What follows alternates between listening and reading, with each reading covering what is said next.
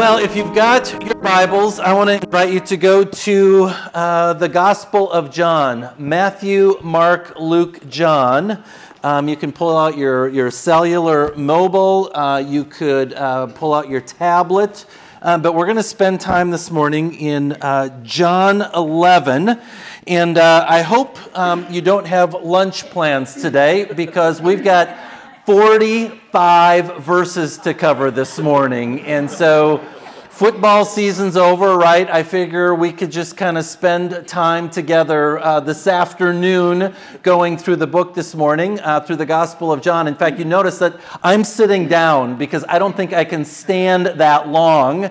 And uh, our ushers have locked the doors. We've got lots of treats back there. Keep in mind there's limited number of restrooms, so if you feel like you might need to use the restroom, um, just form a line in the back and uh, you'll eventually get there. But I'm so glad uh, that each of you are here this morning as we go through uh, this uh, great story. 45 verses. I hope you all had your Wheaties and your coffee and your Gatorade and whatever it takes this morning for us to get through uh, John 11 uh, beginning with verse 1. As Jeff said, we are um, today closing, finishing up a sermon series. Over the past six weeks, we've been looking at the, the various miracles of uh, Jesus as recorded uh, by the Apostle John.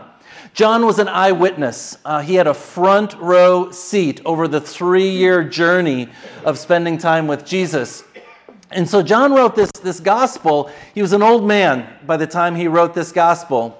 And he's looking back over his life and he shares with us hey, you know, when I was a young guy, when I had hair, I was out, you know, minding my father's uh, business with my brothers, just doing what we do. We were fishermen. And all of a sudden, along comes this uh, young rabbi by the name of Jesus, and he says, Follow me.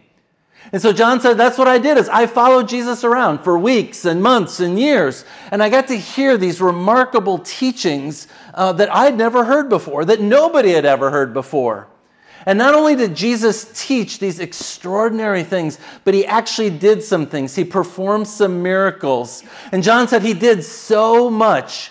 I, I couldn't even write about everything.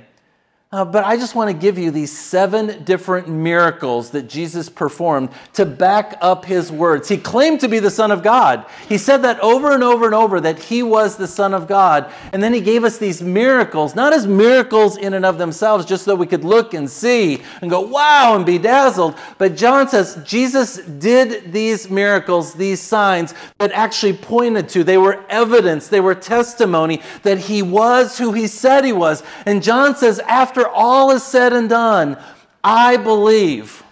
I believe. I saw the miracles and I believe that Jesus was who he said he was, that he is the Son of God. And Jesus told us that it, that's, it's, it's, it's wonderful to know and to believe, but it's so much more than believing, but it's actually putting our trust, our belief. It's not just believing, but it's actually stepping out and living and believing uh, that Jesus was the Son of God. He says, when, when we do that, we can experience lots and lots of goodness in our lives. We can experience healing and restoration. We can experience wholeness. And John says you can actually experience true and abundant life. And John writes about these seven different miracles. And this morning we're going to look at the miracle, the sign of Jesus uh, bringing a dead man back to life, the story of Lazarus. Let's pray. God, we thank you for today, for the beautiful sunshine, for your people gathered together in this place. We thank you, God, for yet another sign that we get to unpack together this morning. And so, Lord, may the words of my mouth, the meditations of all of our hearts be acceptable in your sight. For you are indeed our rock and our Redeemer. Amen. John 11, this is how it began. Now, a man named Lazarus was sick. He was from Bethany, the village of Mary and her sister Martha. Now, Bethany today is a suburb of Jerusalem. It's less than two miles outside of the downtown Jerusalem area. And you might remember the story of Mary and Martha. Remember those two uh, sisters? Martha was the busybody, and Mary uh, was the one who sat at Jesus' feet. And they had another brother, uh, Lazarus, and they were good friends. So this is a story not about, you know, a random blind person or a random person who comes up and needs healing, but there's, there's an actual connection here. Whenever Jesus would go to Jerusalem, to this area, uh, to Bethany, he would spend time in their home. They would share meals together. They were friends. It was like uh, extended family uh, together. This Mary, whose brother Lazarus now lay sick, was the same one who poured perfume on the Lord and wiped her, his feet with her hair. So the sisters said word, uh, sent word to Jesus, Lord, the one you love is sick. Now imagine, you've got such a relationship with Jesus. Somebody comes up to Jesus and says, The one you love is sick. I mean, that's how close Jesus and Lazarus were. She didn't even need to say his name. Hey, Lazarus is sick. She said, The one you love. I mean, they were close. This was a very uh, familial, uh, close, loving, deep relationship and friendship. And Jesus' friend is ill. He is sick. In fact, he is very, very ill. Verse 4 When Jesus heard this, he said, The sickness will not end in death. No, it is for God's glory, so that God's Son may be glorified through it. Now, we talked a little bit about this last week. And Jeff talked about it as we opened our service this morning that when in the midst of pain and suffering and sickness, it's oftentimes difficult to see how that can be for God's glory, right? Because when we're sick, when we're struggling, when we're suffering, when we're going through a hard time, that's the time when it's just like, God, where are you? I don't see where you're at. And I certainly don't see what I'm going through right now is for your glory. It just seems like it's a load of garbage. It seems like it's a load of dirt. It seems like it's a load of suffering and struggle. And I just uh, out of the gate, Jesus seems kind of really callous, right? Not very pastoral. If I show up at the hospital to come visit you and, and you're really sick, and I'm like, hey, it's okay, it's for God's glory what you're going through, right? I mean, Mary and Martha are probably going, are you kidding me? This is awful. And Jesus says, don't worry about it. I've got a plan. Everybody calm down. Verse 5. And I love this detail that John shares with us. Now, Jesus loved Martha and her sister and Lazarus. And I don't think this is an insignificant detail because if he doesn't write this, we might not necessarily know. We might just think that he's some guy, this Lazarus, and, and these, these women. But there's this loving relationship uh, that Jesus has got going on. And as we go through this story, you're going to see this over and over and over this, this love, this connection, uh, this incredible, uh, deep relationship that Jesus has uh, with these folks. Verse 6 So when Jesus heard that Lazarus was sick, he stayed where he was two more days. And you're thinking to yourself, come on, Jesus. Really? Lazarus is sick. How could it be that you would wait two more days?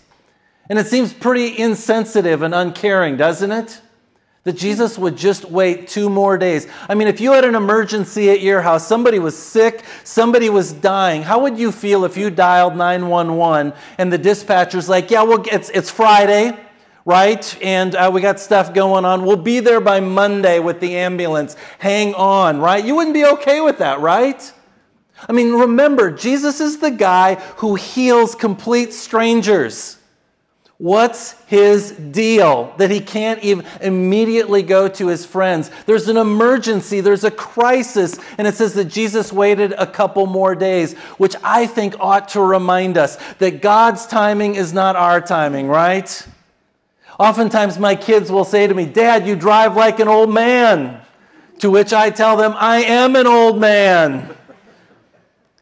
But it's true. I, you know, when I'm going from point A to point B during the week or when I'm going somewhere, I am rarely in a hurry. And I just, I just feel like Jesus was not in a hurry. You know, the, oh, the rest of the world is setting off all the alarm bells. Crisis, come on, Jesus, show up. And Jesus is like, I'll get there when I get there, right? And I don't know why we think if Jesus is not in a hurry in the middle of a crisis, why we need to just be sounding all the bells and whistles. God's timing is perfect. I know in the moment it's just like, God, where are you? Show up. But later on, oftentimes we can look back and go, oh, yeah, he was there. He was right on time, right? Jesus waited two more days. And then he, verse 7, and then he said to his disciples, Let us go back to Judea. But, Rabbi, they said, uh, a short while ago, the Jews there uh, tried, let's see. Yes, the, the Jews back there tried to stone you and yet you want to go back? Jesus answered, Are there not 12 days of daylight, hours of daylight? Anyone who walks in the daytime will not stumble, for they see by this world's light. It is when a person walks at night that they stumble, for they have no light. Now, of course, in this, in this teaching here, Jesus is speaking very metaphorically. He's, they know that there's 12 hours of daylight, 12 hours of night. But he's not talking about uh, literal daylight and literal night. He's talking metaphorically, saying, hey, it's daytime. Nighttime is coming. Darkness is coming. Metaphor, death is coming. But death is not here yet. It's still daylight. Remember, Jesus says he is the light of the world. And as long as the light of the world is here, we need to pay attention, to sit up, and to look to the light of the world. Because death is coming for us all. You know that. Last time I checked, the, the, the mortality rate in America is still 100%. Death is coming for us all. And Jesus says, I'm with you. I've got work to do. We got to keep going. But the disciples, uh, they don't want to keep going.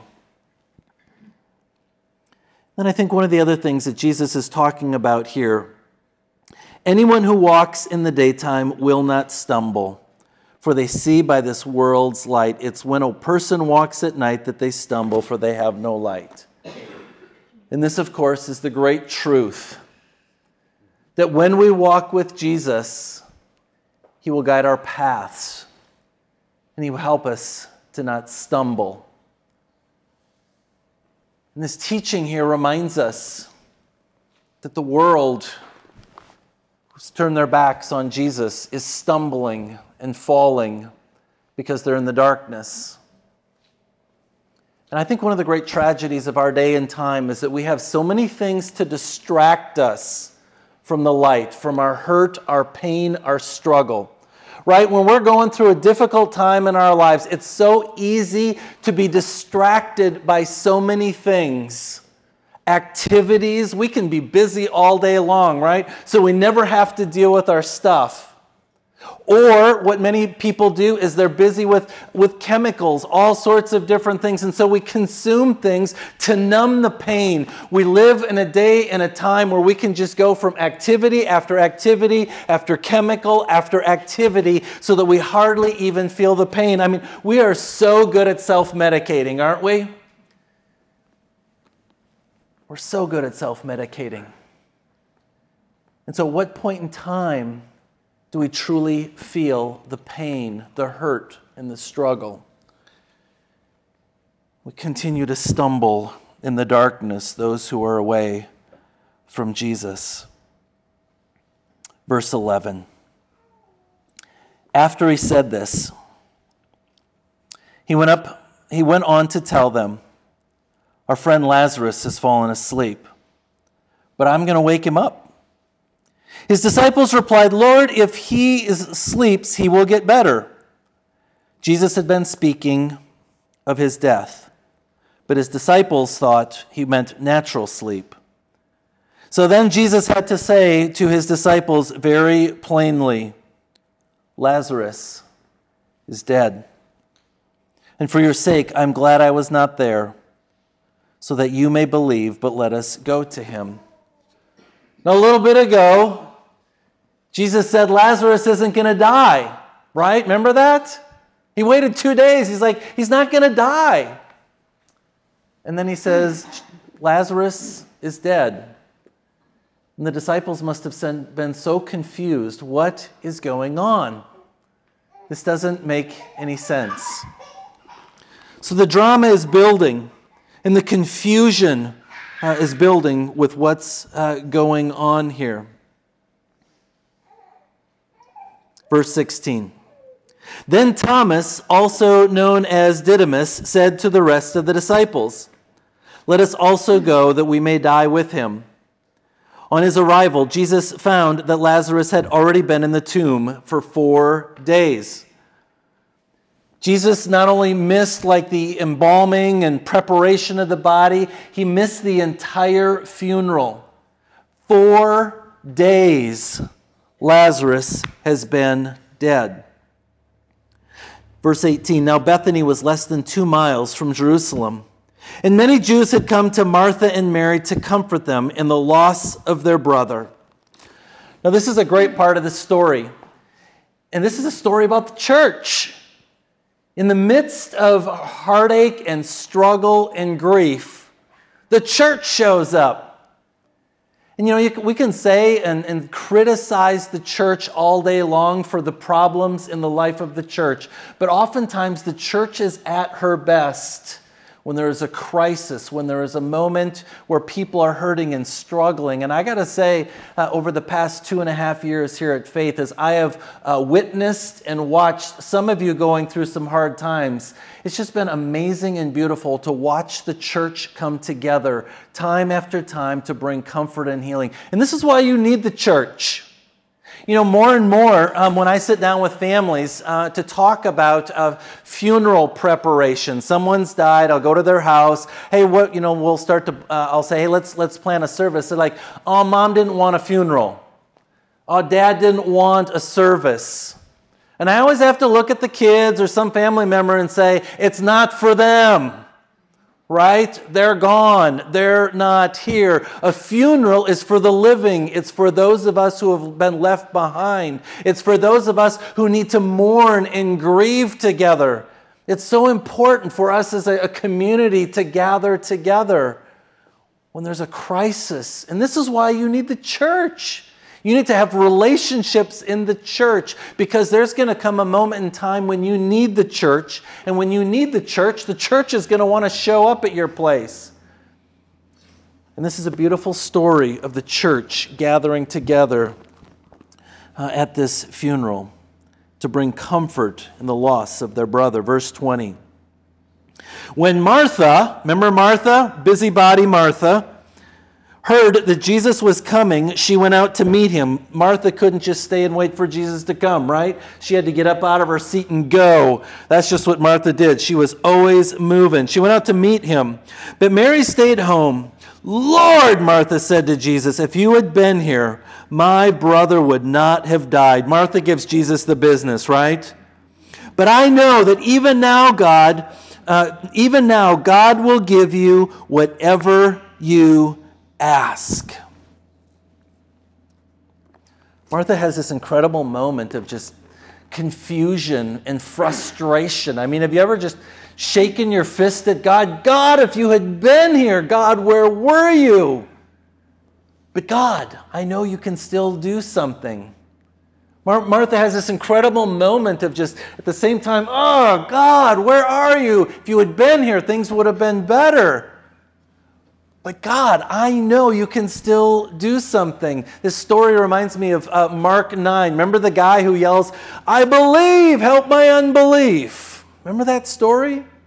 That's what Martha, she's kind of having this mixed emotion filled with, ah, I'm so mad at God. God, give me faith, give me hope. I still believe. And so there's lots and lots of uh, emotion and drama going on here uh, with Martha. But I know that even now, God will give you whatever you ask. Jesus said to her, Your brother will rise again. Martha answered, I know he will rise in the resurrection on the last day. Now, here's what you need to know uh, Martha thinks Jesus is just being a, a preacher, right? He's not really doing good pastoral care right now. So her brother has just died. And rather than Jesus going, Martha, I'm so sorry with what's gone on in, in, your life, he looks at her and says, Your brother will rise again. Which, if you go to a funeral, and um, I don't recommend those words to anyone, right? To say to someone because in that moment, those can be really heartless, careless words. Jesus is speaking these words to Martha, and she's thinking, oh, Jesus, he should be all pastoral, but he's gone all theological on me. In, in Jewish culture, how they understood the resurrection, they had no concept of individuals rising from the grave. They believed, they were taught that in, on the last day that the entire Jewish community would be risen from the grave. And Martha thinks that Jesus is just teaching uh, what she already knew, that on the last day uh, that Lazarus, with all the Jewish people, they would rise from the grave.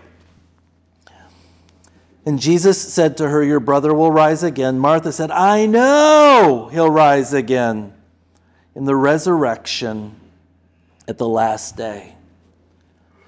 Now, here's the point in the story that you need to lean forward a little bit and pay attention. If you've been kind of sleeping, if you've been kind of tuning out, uh, if you've been um, thinking about what you're going to have for lunch today, I need you to kind of come back at this point in time in the sermon because this is the crux of the story. This is the crux of, of this miracle. This is the crux of all seven miracles. This is the crux of the Gospel of John. This is the crux of the entire New Testament, what Jesus is about to say, because what he says next is absolutely critical and, uh, for, for Martha and for us and for all people to hear. Jesus said to her, I am the resurrection in the life. Martha, I'm not talking about the end times when all the Jewish people will rise from the grave. I'm talking about right here, right now. I am the resurrection personified. You are looking at God. Right? And Martha doesn't have a category for this. This is brand new.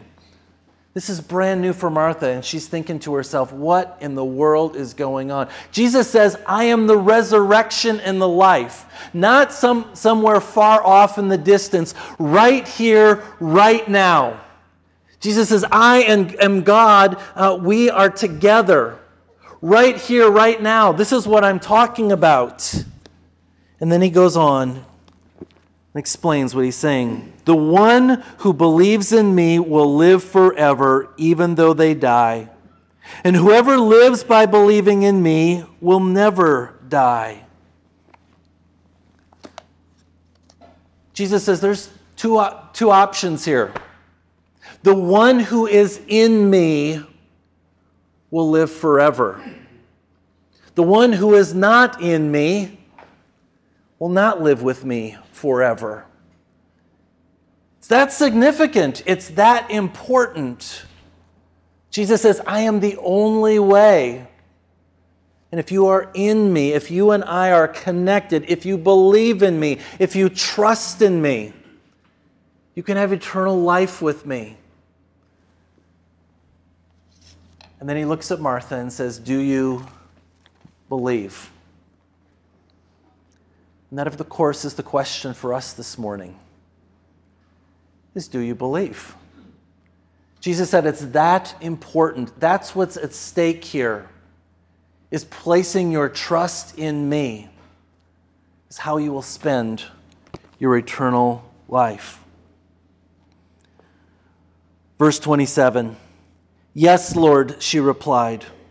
I believe that you are the Messiah, the Son of God, who has come into the world. And after she said this, she went back and called her sister Mary aside. The teacher is here, she said, and is asking for you. When Mary heard this, she got up and quickly went to him. Now, Jesus had not yet entered the village, but was still at the place where Martha went to meet him. When the Jews who had been with Mary in the house, comforting her, noticed how quickly she got up and went out, they followed her supposing she was going out to the tomb to mourn there. When Mary reached the place where Jesus was and saw him, she fell at his feet and said, Lord, if you had been here. Now, Mary's given Jesus the business. Lord, if you had been here, my brother would not have died. When Jesus saw her weeping, and, uh, and the Jews who had come along to see her also weeping, he was deeply moved in spirit and troubled.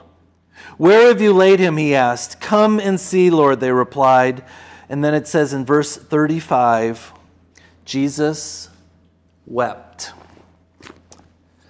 It's the shortest verse in the entire Bible. Jesus wept. We have to ask ourselves why did Jesus weep?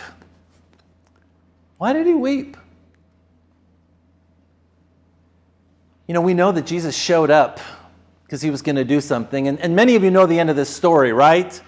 Spoiler alert. He's going to raise Lazarus from the grave, right? So if Jesus knows in advance that he's going to raise Lazarus from the grave, he shows up to this funeral uh, that's several days old now, and he sits down. Everybody's distraught, everybody's upset, and Jesus wept. Why in the world did Jesus weep? Why didn't he just say, No, wait a second, time out, I'm going to fix everything? He didn't do that. He sat down and he wept. Why did Jesus do that? I think it's an important detail of the story. I think the reason why Jesus wept is because he loved Lazarus, he loved Mary, and he loved Martha. See, oftentimes we have this view of God as being like Dr. Spock in Star Trek. Any Trekkies here? You know, no emotion. That wasn't Jesus. That isn't Jesus. He loves deeply and profoundly, and he's in relationship with his people. Jesus loves you. He loves you and cares for you. And when you're going through a hard time, through a difficult struggle, emotionally, he's right there with you when your heart is broken, Jesus' heart is broken. Isn't that amazing? I mean, that's the God that we worship, the God that we serve. Not someone far off, way off in the distance, but someone who's close, who loves us, who cares for us, who comforts us, who feels with us our struggles and pain. I think that's really good news. Jesus wept because he loved his people.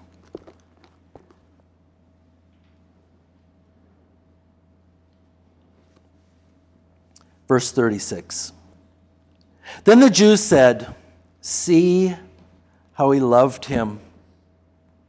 But some of them said, now, now the, bit, the, the crowd is going to give Jesus the business. But some of them said, See, uh, uh, could not he who opened the eyes of the blind kept this man from dying? Again, there's just this uh, uh lots of emotion, sadness, and anger all rolled in one. Jesus, once more deeply moved, again, just Jesus' his heart is just full, came to the tomb. It was a cave with a stone laid across the entrance. Take away the stone, he said. But Lord, said Martha, the sister of the dead man, by this time there is a bad odor, for he's been there four days. If you've got the King James Version, it says, He stinketh, right? a bad odor. The body is decaying. This is nasty. Jesus, are you sure you want to roll the stone away? It's going to be awful, the smell. Then Jesus said, Did I not tell you that if you believe, uh, that you believe, did I not tell you that if you believe, you will see the glory of God? He says this time and time again. So they took the stone away. Then Jesus looked up and said, Father, I thank you that you have heard me. And I knew that you have always heard me, but I said this for the benefit of the people standing here, that they may believe that you sent me. Now, isn't it interesting that Jesus um, says a, a prayer out loud and has kind of this conversation with God? Why does he do that? Why doesn't Jesus just pray to God silently? But he says, Hey, God, you and I are always talking, but I'm going to say this prayer so that everybody around us can hear this prayer and see what's going on. And oftentimes we think to ourselves, well, God knows my thoughts. God knows what uh, I say to Him in the quiet and comfort of my own home. But sometimes we need to pray out loud in front of other people because some people need a demonstration of a, what a relationship with God looks like. Sometimes people might come up to you and say, Hey, would you pray for me about whatever this, that, or the other thing is going on? And you're like, Yep, I'll pray for you. See you later. And you go home and you maybe pray or you maybe don't pray, right? That's oftentimes, okay, let's just admit it. That's our, our Lutheran instinct. I'll pray for you. Hey, what's on TV this afternoon, right? Many years ago, uh, I, I met someone who said, No, you pray on the spot with someone. If someone comes up to you and says, Hey, I got this, that, or the other going on in my life, I've got a struggle going on. Hey, can I pray for you? Yeah, that'd be great. Right now? Okay. And so you are able to bear witness, to bear testimony to what your relationship with your Heavenly Father is like. Sometimes prayer is not just for God's ears, sometimes prayer is for other people's ears as well, so that they can learn about your relationship with God and how they might have a relationship and have a conversation with God. It doesn't have to be all this, this flowery language, it can be real, right? In fact, your prayers ought to be real with God. And this is what Jesus is praying Hey, God, it's you and me. We're talking all the time. We're one. But I'm going to just we're going to we're going to do this prayer out loud for all these people here so they can hear us talking. And I think you ought to be able to do that just as I ought to be able to do that as we pray so that others can hear these prayers as well. Verse 43. When he said this, Jesus called in a loud voice, Lazarus, come out! The 19th century uh, Baptist preacher Charles Spurgeon once preached on this passage. And he said, You know, it's a good thing that Jesus said, Lazarus, because if he had just said, Come out, the whole cemetery would have just been emptied, right? Isn't that great? I love that line. Lazarus! Everybody else, stay put. Right? That's what's going on. Lazarus, come on out. The dead man came out. His hands and his feet were wrapped in strips of linen and a cloth around his face. And Jesus said to them, Take the, off the grave clothes and let him go. Notice he comes out with his grave clothes on. Jesus raises a dead man and brings him back to life. And he doesn't come out, you know, just looking all good. He comes out with grave clothes on. And I got to thinking, isn't that like some of us? God has brought us back to life, but we continue to walk around in our grave clothes. Our grave clothes that represent our shame, our sin, our brokenness. Oh, you've been resurrected, you've been brought out, but you're still wearing the grave clothes. And too often, as Christ followers, we wear the grave clothes. And so I just want to say to some of you this morning take off the grave clothes. Stop acting like a dead person in your old way. Jesus has brought you to life. And one of the other things I love about this, this just one little sentence here, it's kind of nuanced. He doesn't look at Lazarus and say, Lazarus, take off your grave clothes.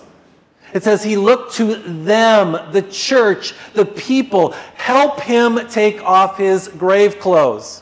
And this is one of the purposes of the church. We have to help one another take off the grave clothes because we're not very good at doing it ourselves. Because if left to our own devices, we're just going to walk around. Jesus has resurrected us. Praise God, we are rescued, but we walk around on this earth with our grave clothes on, and we need the church to help us take off our grave clothes.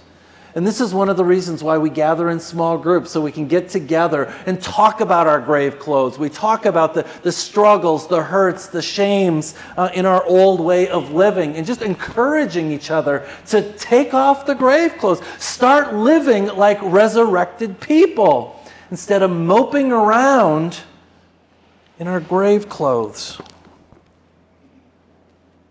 Take off the grave clothes and let him go. Therefore, many of the Jews who had come to visit Mary and had seen what Jesus did, they believed in him. I'll bet they did, right? They saw the most amazing miracle ever. A dead guy, four days in the grave, walks out and he's like, hey! Of course they believed in him.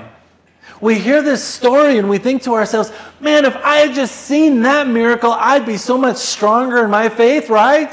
Gosh, God, if you would just show up and do that big splashy miracle like you did with Lazarus, man, that would be so neat. It would be so helpful, so encouraging in my faith. In fact, the people were just wild in their faith and they were so strong in their faith, they just couldn't help themselves. A week or two later, as, as Jesus is coming into to Jerusalem, they're, Hosanna, blessed is he who comes in the name of the Lord. I mean, that happens right after this. People are so filled with faith and encouragement. They're like, we believe in Jesus, right? And then less than a week later, crucify him. Crucify him. People are so fickle in their belief, right? Peter, who'd been three years with Jesus, don't know the guy, never seen him before, not sure who he is, denies Jesus.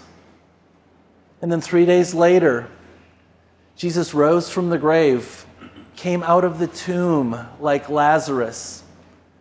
He's alive. And the people believed. Believe, unbelief, believe, unbelief, right? Over and over. Does that, maybe it's just me. That, that's kind of my, my spiritual life, right?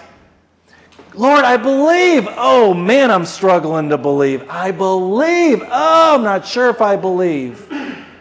If that, if that feels anything like your spiritual life, you could be a disciple of Jesus Christ. Because that's their story. The people who just lived in this tension of belief and unbelief over and over and over. But the interesting thing is, after the resurrection, the people believed and believed and believed. And the church went from just a handful of people to several hundred. And as Jesus showed his hands uh, and his feet to people, more and more people believed. The church exploded. And people were martyred for their faith, for the things in which they believed. Not just believed in, but actually believed. They trusted uh, in Jesus as their Lord and Savior. And the church grew and exploded. And even skeptics today, they can say, you know, I don't really believe in the whole, um, you know, resurrection, but something happened. Something happened 2,000 years ago. Something extraordinary happened. And Jesus says, I came out of the tomb, I, I was resurrected. And all who place their trust, their belief in me, will have eternal life. A miracle, the greatest of all miracles. Pastor Andy Stanley says it like this Any guy who can predict their own death and resurrection and can actually pull it off, I'm just doing whatever he says. Right? I like that because there's a lot of details in the, in, in, the, in the New Testament, a lot of stories, and we're like, I don't know. But at the end of the day, as Christ followers, Any guy who can predict their own death and resurrection and actually pull it off, I'm doing whatever he says. Jesus says, I am the one through whom you can have eternal life, abundant life, a full life. And you may not understand all the miracles, you may not understand all the details of the Gospels, the New Testament. But I'm inviting you to believe in just this one miracle the resurrection. Let us pray. Heavenly Father, we thank you for this incredible story of, of love, of relationship, of connection of your people. And God, the emotions were high on that day sadness, anger, hurt, and pain. But in the midst of all that, Lord, it's an element of hope. Hope in you. That you could do something. You could just show up and bring a dead man back to life. And God, we believe that the story of Lazarus is not just about some people that lived a long time ago, but that this is our story today. You take our guilt, our shame, our sin, and our brokenness, and you leave it in the tomb, and you bring us back to life. So help us to believe. Help us to place all of our trust in you, in you alone.